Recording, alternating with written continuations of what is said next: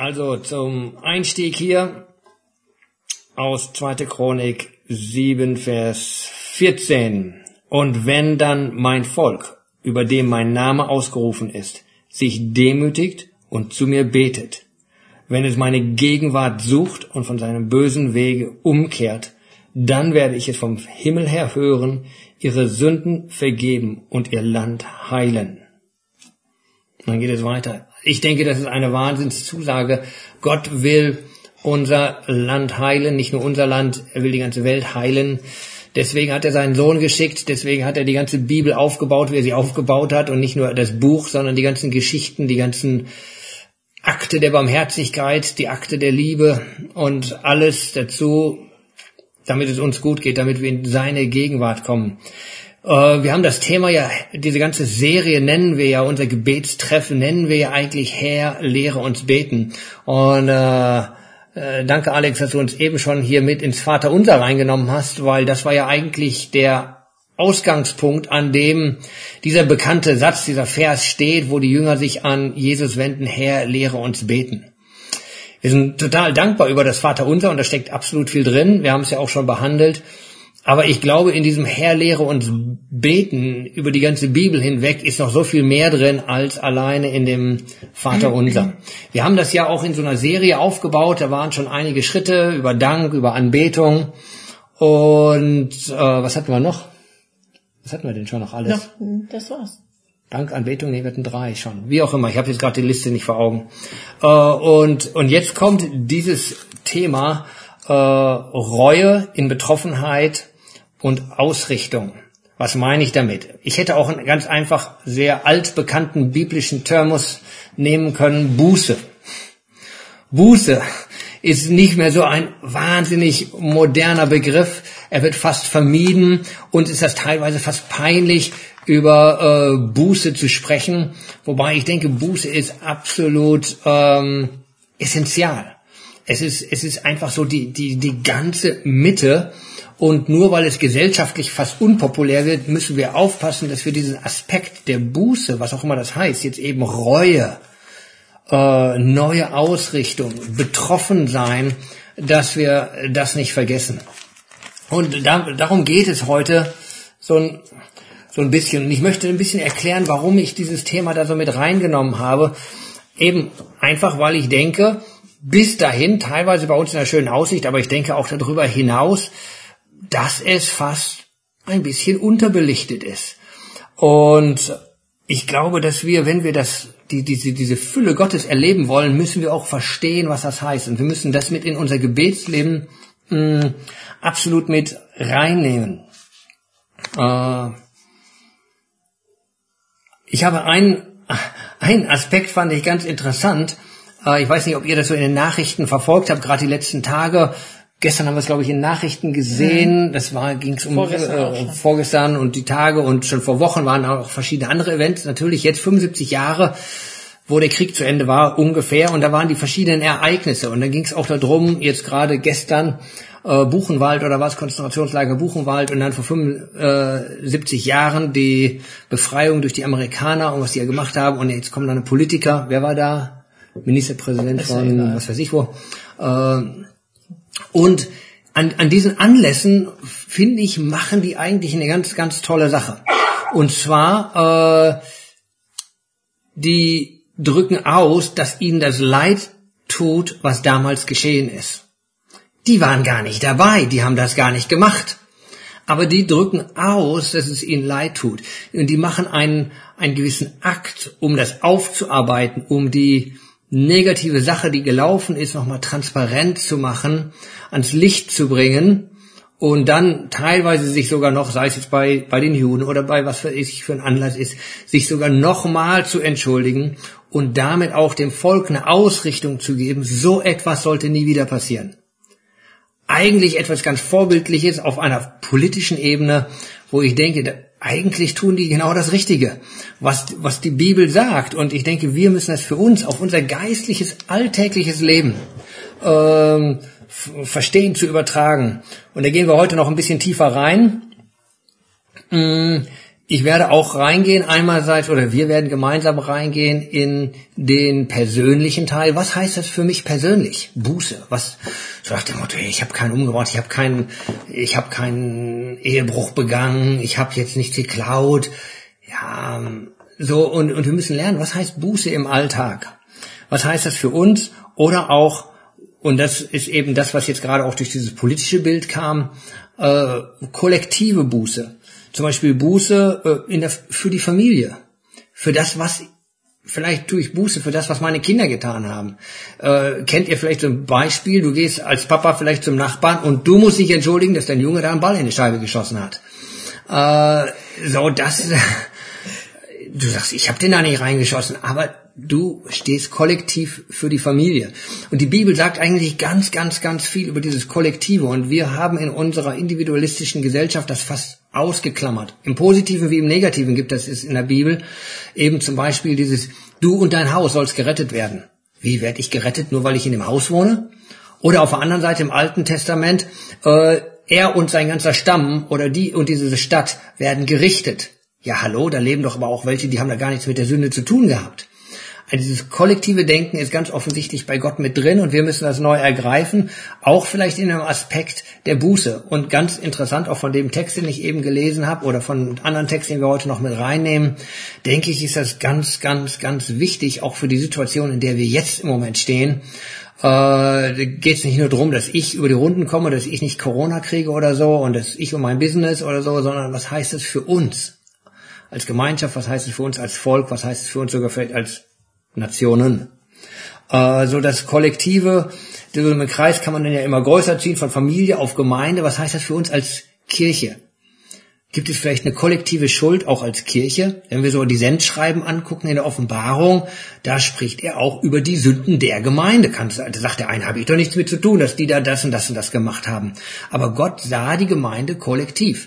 Haben wir eine Kollektivschuld vielleicht? Oder haben wir auch ein Kollektivsegen?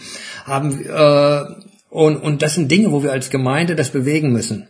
Oder als Leib Christi. Haben wir uns vielleicht als Leib Christi kollektiv irgendwo schuldig gemacht?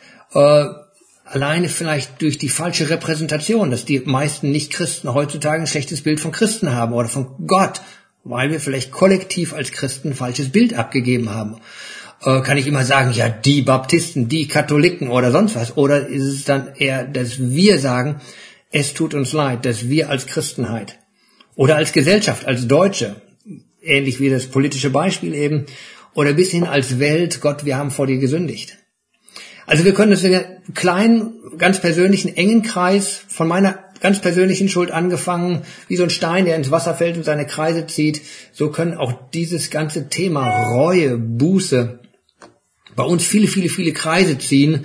Und ich, es ist mir wichtig, dass wir das hier, auch wenn wir heute ein kleiner Kreis sind, vielleicht mal gerade 10, 12, wie viel sind wir insgesamt, äh, Personen sind, dass es einfach mal gesagt ist, dass wir es predigen, dass wir es beten, dass wir es leben. Entschuldigung. Und dass das irgendwo eine, eine Bewegung kriegt. Eben wie so ein Stein, der auch ins Wasser fällt und dann auch seine Kreise zieht. Für mich ist das auch wichtig, dieses ganze Thema Buße hat ja auch was mit Demut zu tun.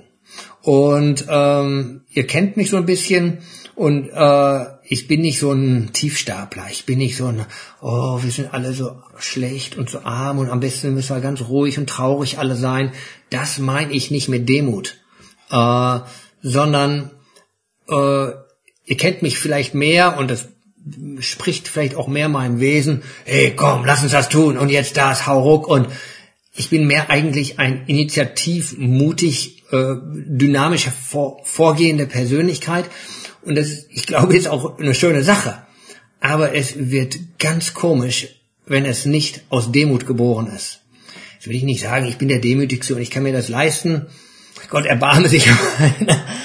Aber ähm, ich glaube, was ich hiermit sagen will, wenn wir als Gemeinde mutig und stark vorangehen wollen, was ich denke, was unser Ziel ist, dann muss das, und das ist im Wort verborgen, wer zu Mut kommen will, muss mit der Demut anfangen. Jeder Mut, der aus der Demut geboren ist, der ist anziehend. Jeder Mut, der aus dem Stolz geboren ist, ist abstoßend. Ne, könnt ihr vielleicht nachvollziehen. Und ich denke, wir als Gemeinde wollen mutig und stark sein, aber wir wollen anziehend sein. Und von dem her muss das aus der Demut geboren sein. Von dem her ist das für mich ein ganz wichtiger strategischer Punkt. Vor allen Dingen, wir gehen noch weiter. Wir werden hinterher auch in Stimme Gottes hören gehen und äh, also nicht heute, ne? Nicht heute, also in den Seminaren über Ja. das Jahr verteilt und über Kranke beten und über Heilung und all solche tollen Sachen. Aber wenn die Sachen nicht aus der Demut geboren sind, dann wird das ganz komisch. Und dementsprechend ist es mir wichtig, dass wir in diesem Jahr diese ganze Serie Herr, lehre uns beten, dass wir so uns aufstellen und so Schritt um Schritt lernen, auch im kleinen Kreis. Äh, so, das ist mein Herzensanliegen. Soweit eine relativ ausführliche Einleitung. Und jetzt möchte Christiane mit einem Wort weitermachen. Ja, jetzt teilen wir uns hier mal unsere Bibeln. Und zwar möchte ich das nämlich aus der neuen Übersetzung ähm, mal vorlesen. Moment. Und zwar ist die Stelle aus 1. Petrus, wäre schön, wenn das mit aufschlagt, 1. Petrus 1 ab Vers 5 bis, ja, wir können bis 10 lesen. Und zwar ist das in dieser neuen Übersetzung mit das Licht überschrieben. In meiner Luther-Übersetzung heißt es Reinigung von Sünde. Ich dachte, das ist eine sehr unterschiedliche Ausdrucksweise. Ne? Äh, Das eine äh, das Licht und das andere Reinigung von Sünde. Und ähm, ja, ich möchte einfach mal vorlesen. Ab Vers 5. Folgende Botschaft haben wir von ihm gehört und geben sie hiermit an euch weiter. Gott ist Licht. In ihm gibt es keine Spur von Finsternis. Wenn wir behaupten, mit Gott Gemeinschaft zu haben und trotzdem in der Finsternis leben, dann lügen wir. Unser Tun steht im Widerspruch zur Wahrheit. Wenn wir aber im Licht leben, so wie Gott im Licht ist, sind wir miteinander verbunden und das Blut seines Sohnes Jesus macht uns von jeder Sünde rein. Wenn wir aber behaupten, ohne Schuld zu sein, betrügen wir uns selbst und verschließen uns der Wahrheit. Wenn wir unsere Sünden eingestehen, zeigt Gott, wie treu, dass er treu und gerecht, wie treu und gerecht er ist. Er vergibt uns die Sünden und reinigt uns von jedem un, ähm, von jedem begangenen Unrecht. Wenn wir behaupten, wir hätten nicht gesündigt, machen wir Gott zum Lügner, dann lebt sein Wort nicht in uns. Also ich bin ja so ein Praktiker, ne? Ich fand das sowas von praktisch, dass man das so, wo ich dachte, es ist so einfach erklärt in diesen Versen, was Sünde ist. Das Licht Jesus, Jesus ist Licht, Gott ist Licht, und in ihm ist überhaupt keine Spur von Finsternis. Also wenn man eine Lampe anmacht oder wenn die Sonne da ist, dann ist voll, ist es hell. Und in dieser Helligkeit, im Tageslicht oder in der Sonne, sieht man alles, was schmutzig ist, alles wird ans Licht gebracht, sagen wir, alles, was versteckt war, wird offenbar. Ähm, wenn es dunkel ist, sieht man viele Dinge nicht, kann man äh, Dinge verborgen halten. Aber wenn da mal so die Sonne reinscheint, ich habe das hier so äh, teilweise, wo ich dachte, ach, meine Wohnung ist ganz schön sauber, ne? Und dann kommt die Sonne aus einem anderen Winkel. Äh, Nachmittag scheint die hier nur, wir haben sehr viele äh, Fenster und sehr viel Glas, wo ich dachte, meine Güte, dann werden auf einmal die Fenster, die morgens noch sauber aussahen, am Nachmittag sehen die sowas von dreckig aus weil alles im Licht offenbar wird. Und äh, genauso ist es mit unserem Leben. Im Licht Gottes werden Dinge offenbar. Und ähm, ich glaube, es geht, wenn wir schon Christen sind. Das eine ist ja, wenn man, äh, also ich gehe jetzt davon aus, wir sind schon Christen.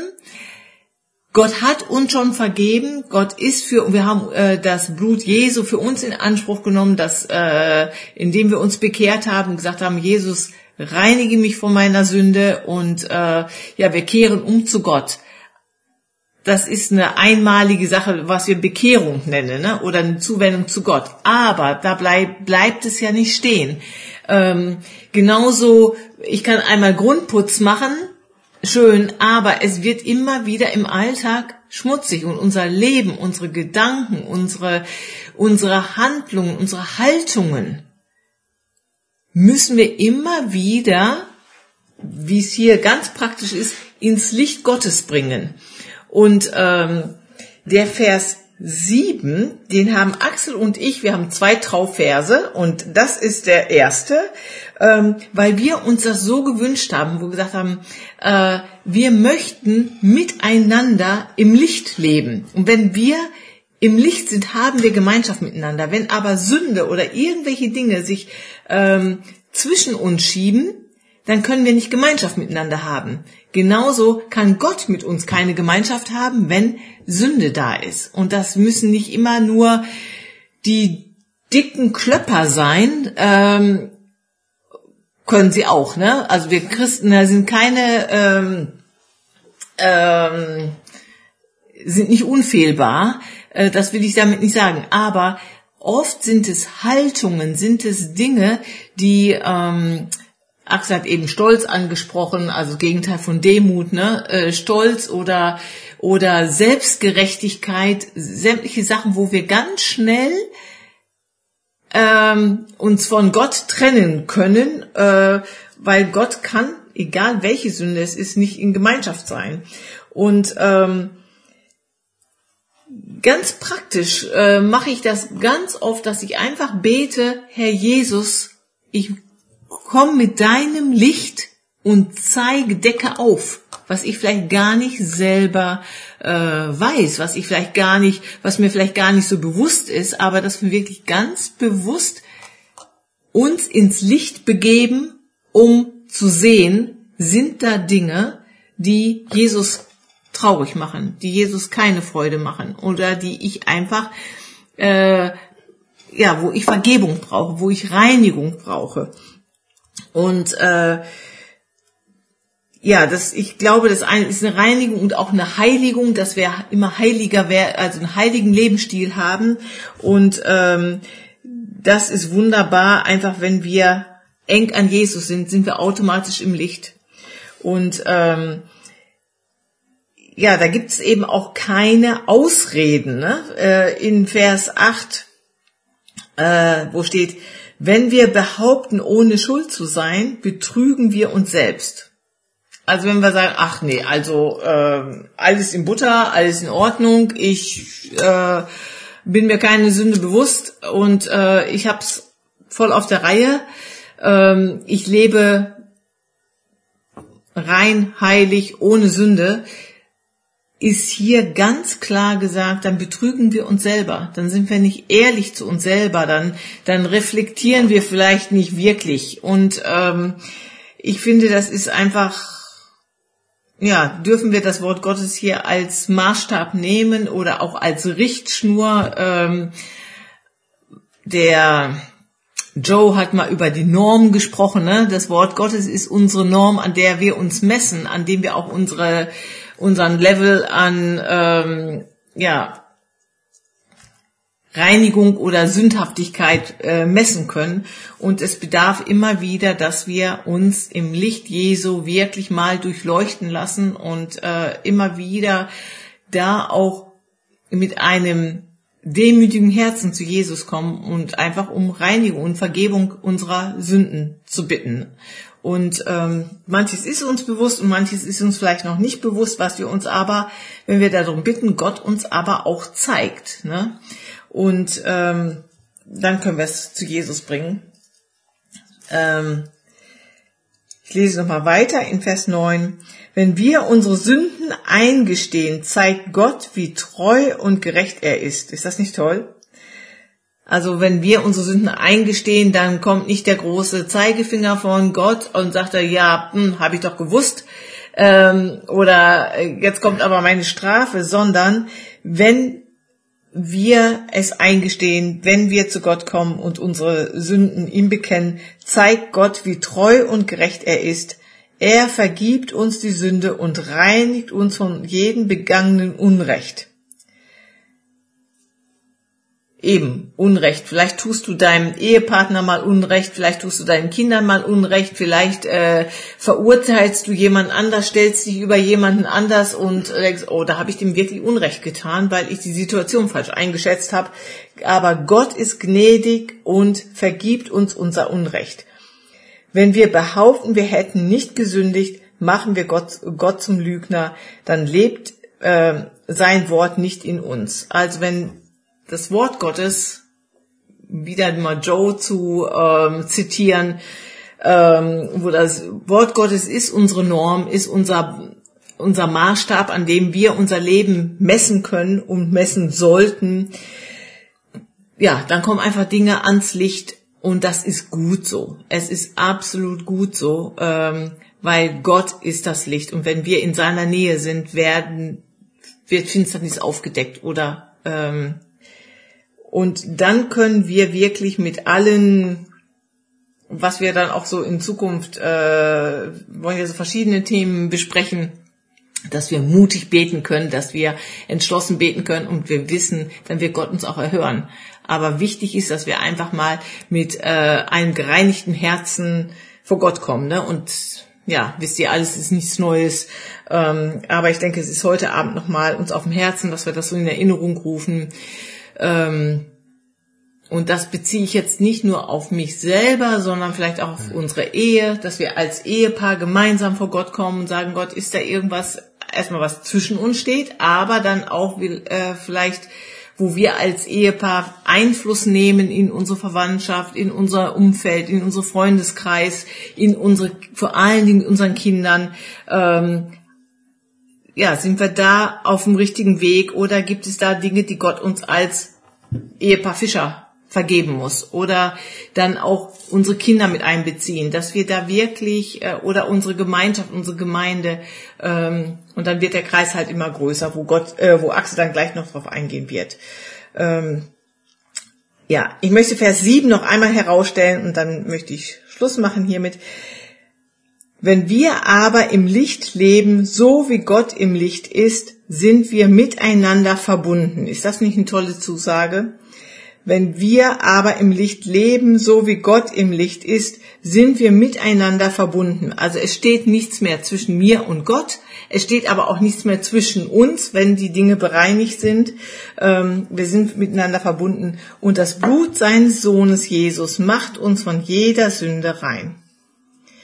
Ähm, wir würden jetzt gerne, ähm, wir möchten jetzt gerne einmal die Worte vielleicht ein bisschen auf uns wirken lassen und äh, ähm, ich mache jetzt gerade mal ein Einleitungsgebet, aber dann könnt ihr vielleicht euer Mikrofon mal auf Mute machen. Sind sie sowieso. Oder seid ihr sowieso schon? Mhm. Äh, und dass ihr einfach, wenn ihr zu zweit da seid, dass ihr gemeinsam betet oder jeder für sich, einfach zu beten, Herr Jesus, schein mit deinem Licht in mein Leben rein, in jeden Winkel und offenbare du Dinge, die ich äh, ja wirklich nochmal zu dir bringe, ans Kreuz bringe und dass wir da äh, erstmal auf, für uns persönlich jetzt kurz beten und dann bete ich nochmal zum Abschluss und dann geht Axel weiter. Ja? Hört, habt ihr mich gut verstanden? Ja. Okay. Aber Daumen hoch, gut. Wir machen kurzfristig ja. auch unser Mikrofon mal stumm. Nein, nein, ich bete jetzt einmal noch so, zum Anschluss. Ja, Herr Jesus, ich danke dir einfach, dass du Licht bist und dass wir in der, ja, wenn wir in deiner Nähe sind, Vater im Himmel, dann sind wir im Licht. Und wir wollen jetzt ganz bewusst zu dir kommen, dass du hineinscheinst in unser Leben und dass du Dinge offenbarst, die wir vielleicht noch nicht bekannt haben, die uns noch nicht so bewusst waren, aber du kannst uns durch dein Licht einfach darauf aufmerksam machen, weil unser Anliegen ist wirklich, ja, mit dir in Verbindung zu sein. Und äh, wir wollen nichts zwischen dir und uns stehen haben, keine Mauern, offenbare du die Dinge und bete jetzt einfach, dass du diesen ganzen Abend segnest und jetzt gerade auch diese kurze Gebetseinheit Rede du und offenbare du. Amen. So. Mm. Ich habe noch was anderes vorbereitet und ich ich hoffe, dass das rüberkommt hier. Äh, Audio und Video scheint ja alles gut zu funktionieren. Ich hoffe auch, dass ihr so jetzt äh, nicht weiter abgelenkt seid. Ähm, ein Stück weit ist es vielleicht was Neues, ein Stück weit ist es absolut nichts Neues.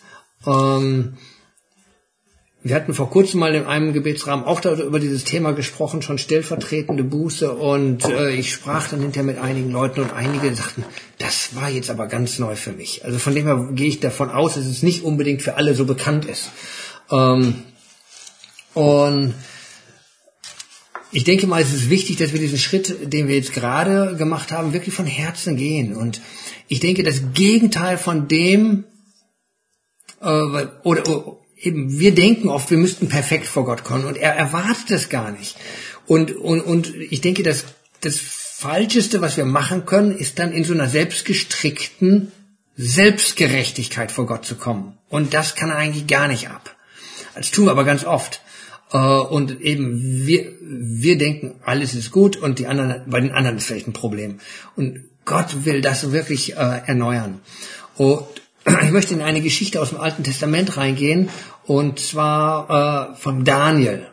Und Daniel ist uns bekannt äh, als ein Mann eigentlich, er wird so fast so dargestellt oder wir haben zumindest so ein Klischee aufgebaut, der hat's drauf. Das ist so ein richtig guter geistlicher Mann, der ist in einer äh, säkularen Welt da, eh, unter Nebukadnezar muss der da in, in, in der Welt seinen geistlichen Mann stehen und der tut das, der betet morgens, mittags, abends, der hält sein Wort, der richtet sich an seine Gebote. Und obwohl er dafür Strafe äh, empfängt, Verfolgung und Entschuldigung, oder sogar Wunder, wie Gott ihn dann da drin befreit, also der hat's drauf, der Mann.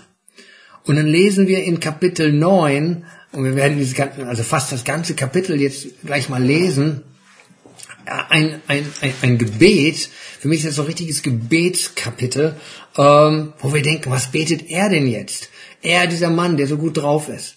Und ich denke, ja, vielleicht ist es gut, wenn wir gut drauf sind, wie Daniel. Aber es ist gut, auch wenn, selbst wenn wir auch, und das sage ich jetzt bewusst als schöne Aussicht, als ähm, kollektiv als schöne Aussicht. Ja, wir sind eine tolle Gemeinde, wir sind fit, aber es ist trotzdem wichtig, dass wir immer irgendwo, dass wir nicht in so eine Selbstgefälligkeit, in so eine eigene Scheinheiligkeit verfallen. Wir sind alles Leute, die haben es irgendwo mehr oder weniger hinter der Ohren, faustdick hinter der Ohren, an dem, denen vielleicht mehr in den unsichtbaren als in den sichtbaren Bereichen. Äh, und dann sind auch teilweise so versteckte Sachen. Wir denken, die anderen Gemeinden sind komisch drauf. Die einen spotten über die Katholiken, die anderen über die Pfingstler, die anderen über den, über den, über den. Und äh, ist dann so ein Richtgeist. Äh, oder äh, wir sind gar nicht offenbar, wo unsere blinden Flecken sind. Und ich denke, das ist was ganz Gefährliches. Und wir müssen immer wieder demütig bleiben. Und das können wir definitiv von diesem Daniel lernen. Wo habe ich meine Brille hingelegt? Da. Guck, das ist echt richtig. Und ich brauche die Brille hier beim Lesen. Äh, wir gehen immer durch, also wenn ihr eine Bibel dabei habt, das hilft. Ich lese aus der neuen evangelistischen Übersetzung, also das könnte definitiv etwas abweichen von, äh, was weiß ich, Luther oder was auch immer ihr habt. Äh, ben hat uns empfohlen, dies sei eine gute Übersetzung und ich tra traue ihm. Und ich bin begeistert über die, auch wenn ich vergleiche, Elberfelder oder sonst was. Also das ist schon einerseits nah am Urtext und trotzdem sehr verständlich geschrieben. Ähm, da lese ich aus Daniel 9. Der Vers 1 ist letzten Endes mal nur eine kurze Beschreibung, äh, wann und wo das stattfindet. Im ersten Jahr, nachdem der Meder Darius, der Sohn des äh, Ahasveros, über das Reich der Chaldea zum König gesetzt worden war. Also in der Zeitraum war das, das will ich jetzt nicht theologisch-historisch auseinandernehmen. Ähm, ihr wisst, dass das im Exil war in seinem ersten Regierungsjahr. So, das könnte man fast noch zu Vers 1 nehmen. Und jetzt kommt ein ganz schönes Wort. Forschte ich, Daniel, in den Schriftrollen nach der Zahl der Jahre, die Jerusalem nach dem Wort Jahwes an dem Propheten Jeremia in Trümmern liegen sollte. Es waren 70. Ist das nicht genial? Der, der ist da in einem Exil und er forscht. Und ich denke, das sollten wir auch tun. Wir sollten immer wieder die Bibel nehmen und forschen. Und er forscht auf das prophetische Wort hin und er sieht, ja, oh, das hat schon Jeremia gesagt, das soll 70 Jahre sein. Wir sahen hinterher, das waren auch 70 Jahre. Und, ähm, und da heraus zieht er seinen Schluss, dieses Wort des Propheten, das steht in Jeremia 25, das spricht zu ihnen, das spricht nicht nur zu ihnen, das überführt ihn. Und das überführt ihn dann in das, was jetzt im ganzen nächsten Versen kommt. Ich wandte mein Gesicht zu Gott, dem Herrn, um zu ihm zu beten und ihn anzuflehen. Dabei fastete ich, hatte den Trauersack angezogen und saß in der Asche. Das waren ja damals so ganz typisch auch diese äußerlichen Anzeichen, äh, Zeichen, die sie für eine innere Haltung der, der, der Reue, der Buße, der Umkehr, eben dieses Wort noch bis heute Asche auf mein Haupt, das so kleidete er sich, das geht jetzt also, wie betet er? Und ich betete zu Jahwe, meinem Gott und bekannte. Christian hat eben aus 1. Johannes 1 vorgelesen, und wenn wir unsere Sünden bekennen, so ist er treu und gerecht und vergibt uns und heilt uns. Und auch hier heißt es, und er bekannte. Jetzt sind wir mal gespannt, was der gute heilige Daniel so zu bekennen hat, was auf seinem Sündenregister ist. Ne? Ähm, und dann fängt er an, ach, Herr, du großer und furchterregender Gott, in unerschütterlicher Treue stehst du zu deinem Bund mit denen, die dich lieben und deine Gebote halten. Er ist sich total bewusst, dieser treue und unerschütterliche Gott, der ist nicht mal so, mal so, der haut nicht mal drauf und macht mal dies, sondern er ist treu und steht zu dem Wort, zu den Menschen, die sich an sein Wort halten. Und dann geht es in Vers 5 weiter. Doch wir haben gesündigt. Was schreibt er hier? Wir. Er sagt nicht sie. Er hätte auch sagen können. Äh, wir, wir lesen das teilweise von Mose, wobei auch Mose immer wieder sich identifiziert hat mit seinem Volk. Aber Mose, da kam auch so mehr die Interaktion auch raus. Gott, dieses Volk ist störrisch. Das hätte Daniel auch sagen können. Die sind störrisch, die waren so doof, die haben gesündigt, die haben die Baal angebetet, die haben das gemacht, die haben das gemacht, die haben nicht auf mein Wort geachtet. Aber das sagt er nicht. Er sagt, was sagt er? Wir. Doch wir haben gesündigt. Nochmal, achtet auf die Grammatik, in die sich die, ganzen Passage durchzieht. Wir haben gesündigt. Wir haben uns an dir vergangen und gottlos gehandelt als hätte er gottlos gehandelt. Wir haben uns aufgelehnt und sind abgewichen von deinem Gebot und Gesetz. Wir haben auch nicht auf die Warnungen deiner Propheten gehört, die in deinem Auftrag zu unseren Königen, Fürsten und Vätern zum ganzen Volk geredet haben. Du, Herr, bist im Recht. Eben keine Anklage an Gott. Was hast du hier gemacht, dass wir in Babylon sitzen? Was hast du gemacht, dass jetzt hier Corona ist oder so? Du, Herr, bist im Recht und wir stehen heute wie beschämt vor dir. Wir alle, die Männer von Juda, die Juda, die Bewohner von Jerusalem und alle Israeliten, ob sie in der Nähe oder in der Ferne sind, alle, die, die du wegen ihres Treuebruchs vertrieben und unter die Völker gestreut hast. Haben wir vielleicht auch Treuebruch an irgendeiner Stelle zu zu Gott und seinem Wort haben wir das Wort nicht geachtet, was er zu den Propheten zu uns, durch die Propheten zu uns geredet hat. Vers 8. Jahwe, es muss uns die Schamröte ins Gesicht treiben. Unseren Königen, Fürsten, Vätern, eben allen, tak, tak, tak, tak, tak, weil wir alle gegen dich gesündigt haben. Ist das nicht der Hammer? Er sagt irgendwo letztendlich auch, ich denke, das müsste uns jetzt alles, wenn wir das sehen, was hier in dieser Welt geschieht, was hier in Deutschland geschieht, was hier in Detmold geschieht, was hier was weiß ich wo geschieht, das, und er zeigt nicht mit dem Finger, er sagte, das müsste uns die Schamröte ins Gesicht treiben. Und, und dann zählt er nochmal auf, weil wir alle gesündigt haben. Und wir wissen das auch aus dem Vers, den, den Christiane eben vorgelesen hat. Wir alle haben gesündigt. Ich sprach, wir hatten vor kurzem im Hauskreis ein Gespräch und da sagte eine von unseren äh, Teilnehmerinnen da, die sagte, sie hat ein Gespräch mit einer Freundin gehabt, die war nicht Christ. Und die war dann total überrascht. Die war irgendwo, jetzt hat sie einen Livestream-Gottesdienst geguckt, ich glaube noch nicht mal bei uns, sondern irgendwas anderes. Und die sagte, der Prediger hat tatsächlich gesagt, alle Menschen seien Sünder. Die war so geschockt. Äh, natürlich mögen wir das nicht mehr so, diese Sünden- und Höllenprediger und so, aber wir müssen auch aufpassen, dass wir nicht nur irgendwie um, um den Pudik herumrennen und das Grundproblem nicht ansprechen. Wir alle, inklusive ich, sind Sünder. Und er gibt, äh, Eben, das ist das Grundproblem.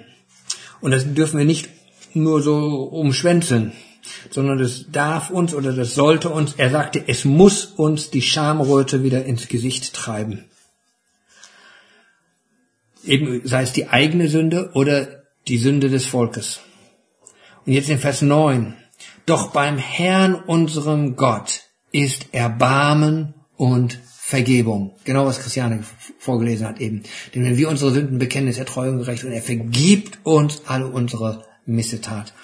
Und so ist es hier. Doch beim Herrn, unserem Gott, ist Erbarmen und Vergebung. Denn gegen ihn haben wir uns aufgelehnt. Wir haben nicht auf die Stimme von Jahwe, unserem Gott, gehört. Wir haben seine Befehle nicht befolgt, die er uns durch seinen Diener vorgelegt hatte, durch die Propheten. Ganz Israel hat deine Weisung missachtet und deine Worte in den Wind geschlagen. Und so hat uns der Fluch getroffen. Mit dem im Gesetz deines Dieters Mose jeder bedroht wird, der gegen dich sündigt. Wir kennen das im 5. Mose Kapitel was? Äh, wo steht's nochmal? 44, wo er sagt, ich lege euch vor euch Segen oder Fluch. Ich glaube, er bezieht sich hier darauf, Mose hat uns bedroht. Wenn ihr das und das und das und das und das tut, dann seid ihr gesegnet. Wenn ihr das und das und das tut, dann seid ihr verflucht.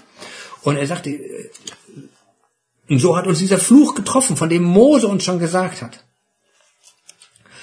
äh, Gott hat seine Drohung wahrgemacht, die er gegen uns ausgesprochen hatte und gegen die, die uns regierten.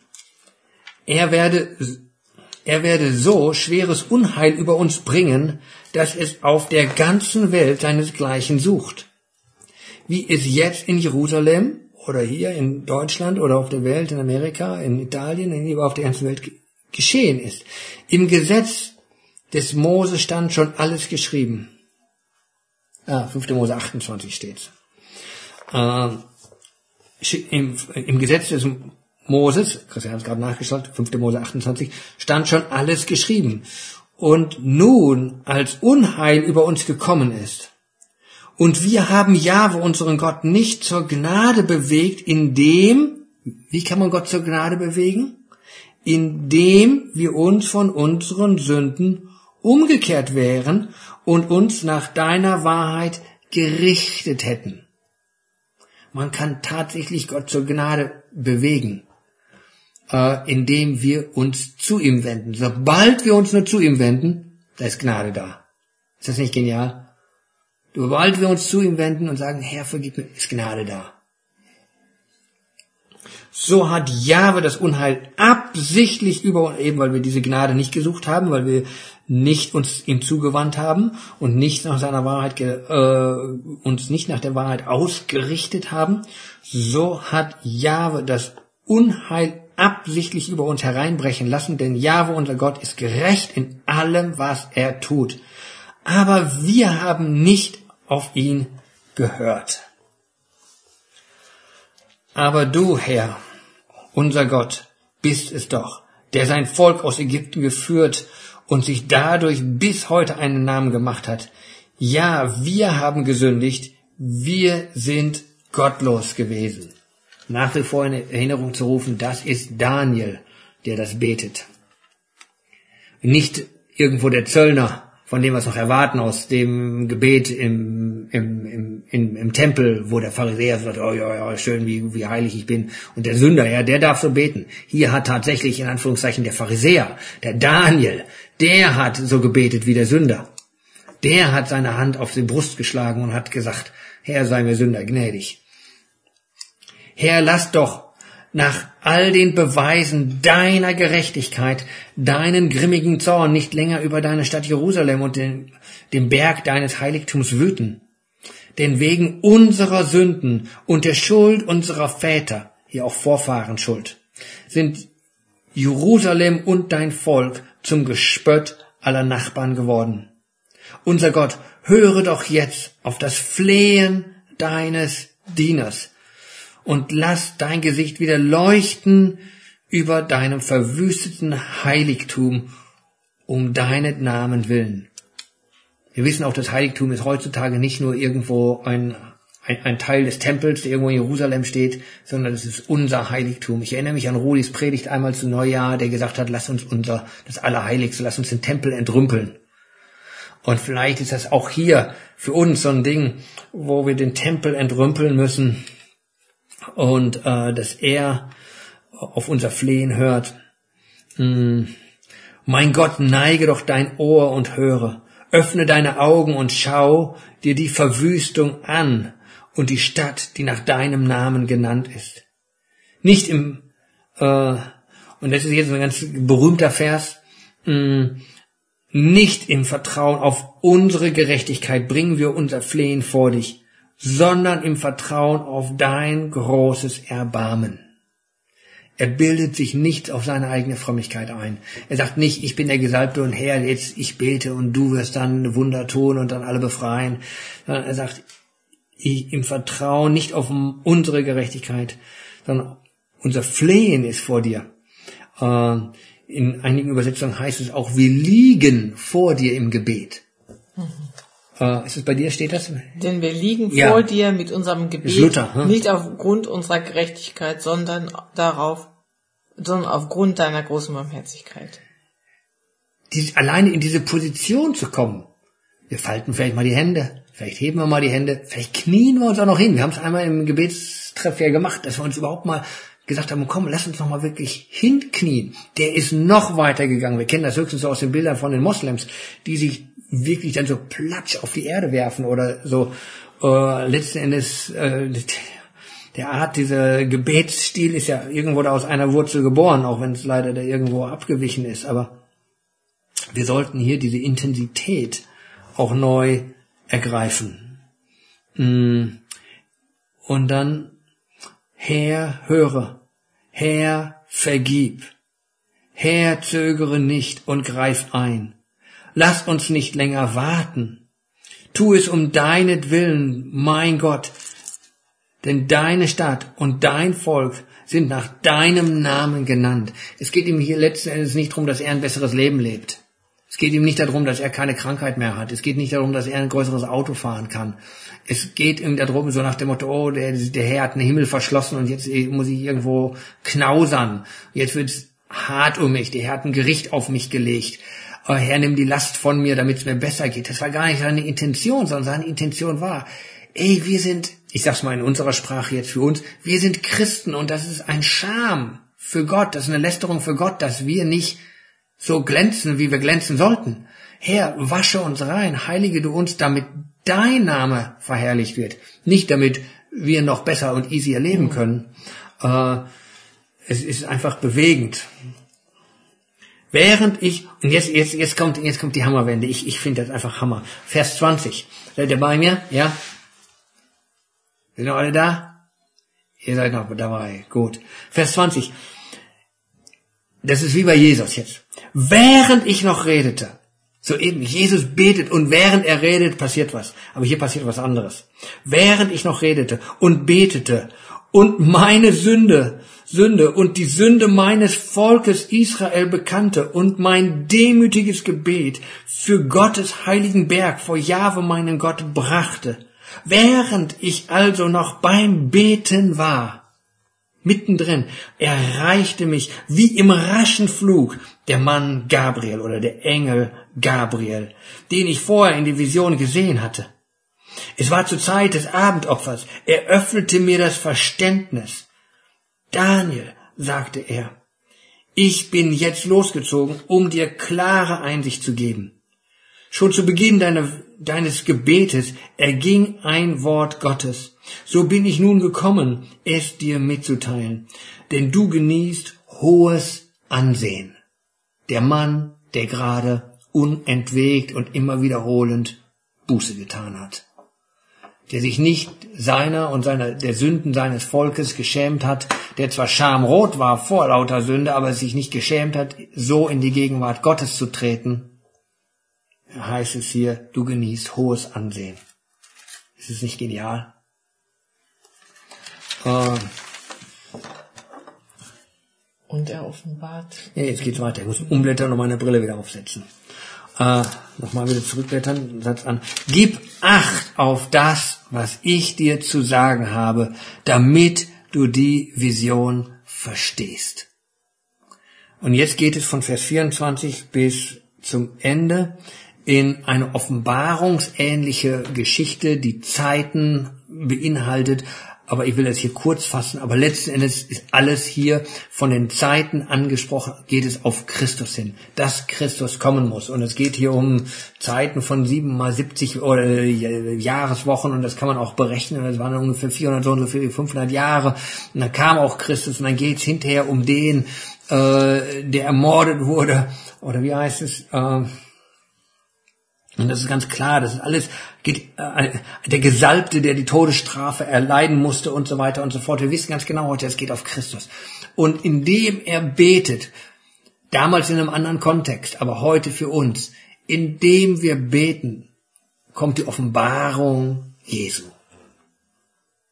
Indem wir beten, kommt die Offenbarung Jesu. Und dann siehst du Dinge aus einem anderen Licht. Und ähm, in, es, es, wird, es wird gar nicht in erster Linie um eine Veränderung der Umstände geschrieben hier, sondern um die Offenbarung Jesu. Und in der Offenbarung Jesu siehst du Dinge anders. Und ich denke, das ist so ein Ding, wenn wir beten, wenn wir Buße tun, das ist gar nicht in erster Linie nur darum, dass unser Leben leichter wird, sondern in dem Licht Christi werden wir verwandelt. In seinem Licht sehen wir das Licht und werden selbst zum Licht und wenn du noch mitten im Chaos stehst, ist plötzlich Licht und Kraft und Herrlichkeit da und Dinge verändern sich dann als Folge dessen.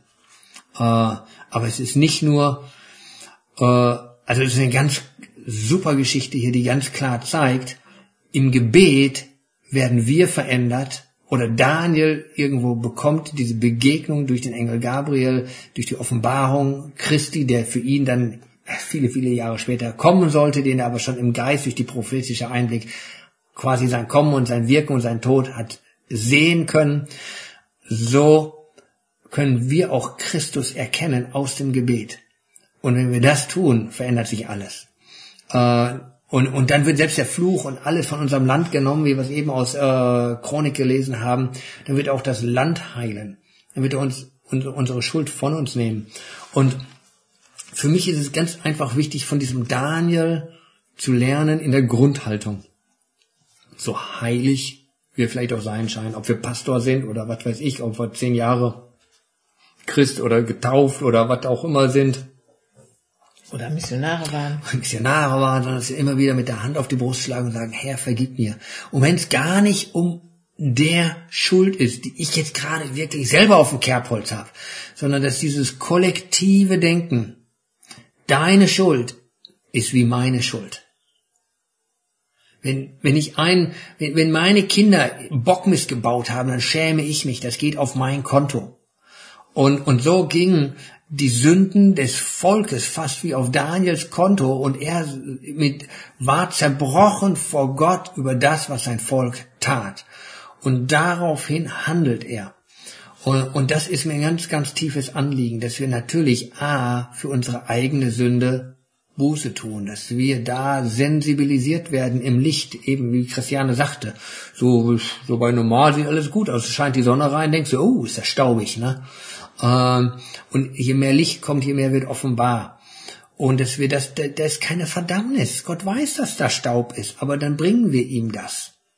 Und dass wir einfach hier einen ganz anderen Zugang zur Bußfertigkeit kriegen, dass dieser Hammer, dieser Zeigefinger weg ist, sondern das ist die, die liebevolle Begegnung in seinem Licht und er will uns, er weiß ja, dass wir Sünder sind. Er wartet gar nichts anderes. Aber dass wir dann kommen und er verändert uns und so auch irgendwo über die Schuld unseres Volkes, über die Schuld unserer Gemeinde. Und ich möchte vielleicht ein paar ganz tiefe Dinge ansprechen.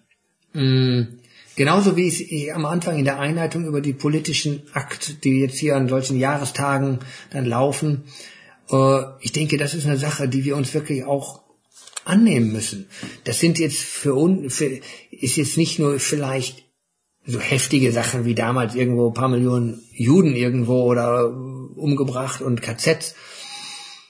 Äh, Aber ist es eine stolze Haltung, die wir haben als, als Gemeinde, als Christen, als Deutsche? Ist es unser Materialismus, äh, der uns äh, so, so, so bedrängt hält? Was ist es? Ich möchte es fast als Frage reinstellen. Ihr könnt auch gleich äh, nochmal eure, dann eure Mikrofone anschalten und auch äh, Dinge mitteilen, die ihr empfindet. Ähm, bin nochmal so durchgegangen. Er hatte eigentlich ja hier geschrieben, wir haben gesündigt, wir haben gottlos gehandelt, wir haben nicht auf dein Reden geachtet, wir haben nicht gehört. Da ist eigentlich fast eine Scham. Wir sollten fast schamrot werden. Äh, Paulus sagt das sogar an einer Stelle, irgendwo unter euch geschehen Sünden, äh, die sind ja schlimmer als das, was in der Welt geschieht. Äh, ihr solltet euch schämen. Jetzt nicht, dass ich irgendwo mit so mit dieser Anprangerei da mache, sondern was, was offenbart sich? Hm. Oder ist es unser zu starker Individualismus, dass ich kollektiv überhaupt nicht? Ist doch mir egal. Solange, ich glaube, wir im Westen haben wirklich eine zu starke individualistische Prägung und wir müssen von diesem kollektiven Denken Gottes lernen. Äh, äh, oder ist es unser zu erwartender, funktionierender Materialismus. Jetzt allein nur mal durch Corona ein paar Läden geschlossen und für viele geht die Welt unter. Die Business geht unter. Ja, natürlich, das tut weh. Aber äh, inwieweit sind das Säulen unseres Lebens geworden? Und sobald die wegkommen, zerbricht alles? Oder inwieweit ist es mh, hm, die Vernachlässigung des Wortes Gottes? Oder äh, die Verharmlosung der Sünde? Äh, oder die, die Verachtung anderer Menschen. Nein, wir verachten keinen. Aber, oder ist es einfach die Geringschätzung? Äh, oder wo das Recht gebeugt wird, Ungerechtigkeit, äh, wo wir Ungerechtigkeit gewähren lassen. Erinnert euch vielleicht auch, äh, Ben hat mal eine, eine Predigt darüber gehalten, vor einiger Zeit, da ging über welche hat er, Propheten hat er gesprochen? Ach, er ging grundsätzlich durch die ganzen Propheten und dann ging er durch die kleinen Propheten, die ganz viel diese soziale Ungerechtigkeit ansprachen. Und er sagte, die sind so aktuell für uns. Die sind so aktuell für uns. Und auch jetzt, was hier äh, mit den Flüchtlingen, Griechenland, dies und das, so nach dem Motto, äh, die Leute regen sich auf und ich verstehe es, ich möchte jetzt auch nicht politisch werden oder so, aber nur als Beispiel äh, genommen, äh, da hat einer einen Laden, der ist jetzt nur mal größer als 800 Quadratmeter und der regt sich auf, dass er seinen Laden nicht aufmachen darf, während der, der unter 800 Quadratmeter aufmacht. Und das ist ungerecht. Äh, sobald etwas uns betrifft, regen wir uns über Ungerechtigkeit auf. Aber dass da irgendwo Tausende von Menschen irgendwo verbombt werden, äh, halb verkrüppelt und mit zerrissenen Familien auf der Flucht sind und an der Grenze stehen, das geht uns nichts an. Das geht uns einfach nichts an. Wir haben anderes Problem. Ich darf nicht vor die Tür. Und das ist ungerecht. Äh, und in, in, in solchen Dingen. Oder äh, die Stellung von Mann und Frau. Die Stellung von äh, verschiedenen Klassen oder Rassen äh, bis dahin in mh, mm, unsere Einstellung zu Ausländern.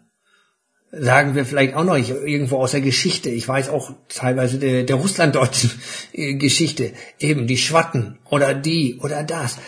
Haben wir noch, ich will mal sagen, in irgendeiner Weise als, als Gemeinschaft, als Volk, man, ist so ein Sprichwort, eine Leiche im Keller.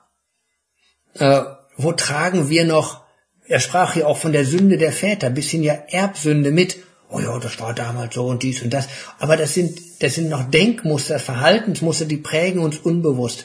Und ich glaube, dass Daniel uns hier ein Vorbild ist und uns auch über diese Dinge in eine kollektive Buße führt. Ich glaube gar nicht, dass das alles Daniels eigenes Problem war, sondern dass Daniel sensibilisiert war für das, was in seinem Volk schief lief und dass er dafür Buße getan hat. Und ich fände es absolut genial, wenn wir als vor allen Dingen vielleicht auch verantwortungsübernehmende geistliche Mitglieder in einer Gemeinde, die eben beten, wenn wir genauso da drin sensibilisiert werden wie Daniel und dann in Buße vor Gott kommen und sagen, Gott, es tut uns leid, wo unsere Gemeinde vielleicht so selbstgerecht ist. Gott, es tut uns leid, wo wir andere verachtet haben. Gott, es tut uns leid, wo wir uns nicht um andere gekümmert haben. Gott, es tut uns leid und so weiter und so fort und so fort. Und in eine Haltung kommen und ähnliche Dinge beten wie Daniel, nur dass sie aktualisiert sind für uns. Und ich glaube, wenn wir das tun, dann wird Gott in einer ganz neuen Weise uns Offenbarung geben, uns besuchen. Er sagte, ich werde mein Volk besuchen, äh, sei es wie er es damals tatsächlich in Person besucht hat oder auch jetzt dann durch seinen Geist tut und dann ganz große Dinge wirkt. Also soweit mal sind wir durch Daniel 9 durchgegangen und so hier und da so ein paar Kurven gemacht. Ähm, ich hoffe, das war euch eine Inspiration zum Gebet. Und wir wollen jetzt auch beten. Jetzt eine große Frage, wie wir das tun. Jetzt hier so, normalerweise würde ich jetzt sagen, lass uns zu zweit, zu dritt, zu viert in kleinen Gruppen beten, lass uns ein paar Anliegen zusammensammeln, aufschreiben und dann beten. Das wäre jetzt natürlich meine liebste Form. Jetzt sitzen wir hier vom Bildschirm und ähm, sind so ein bisschen gehandicapt, in Gruppen zu beten.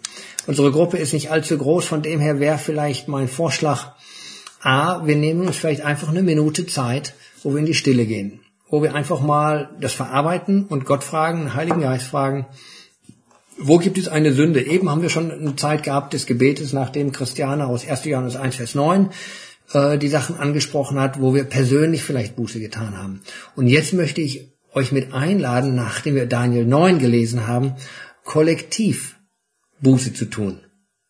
Und nicht nur sagen, vergib denen, die das, äh, sondern dass wir uns mit der Sünde dieser Leute identifizieren und sagen, Herr, vergib uns, dass wir als Gemeinde, dass wir als Deutsche, dass wir als, was weiß ich, äh, in dem und dem Maß sind. Vergib uns, reinige uns, heilige uns. Und wir wissen, sobald wir so kommen, ist er da mit Vergebung und Heilung.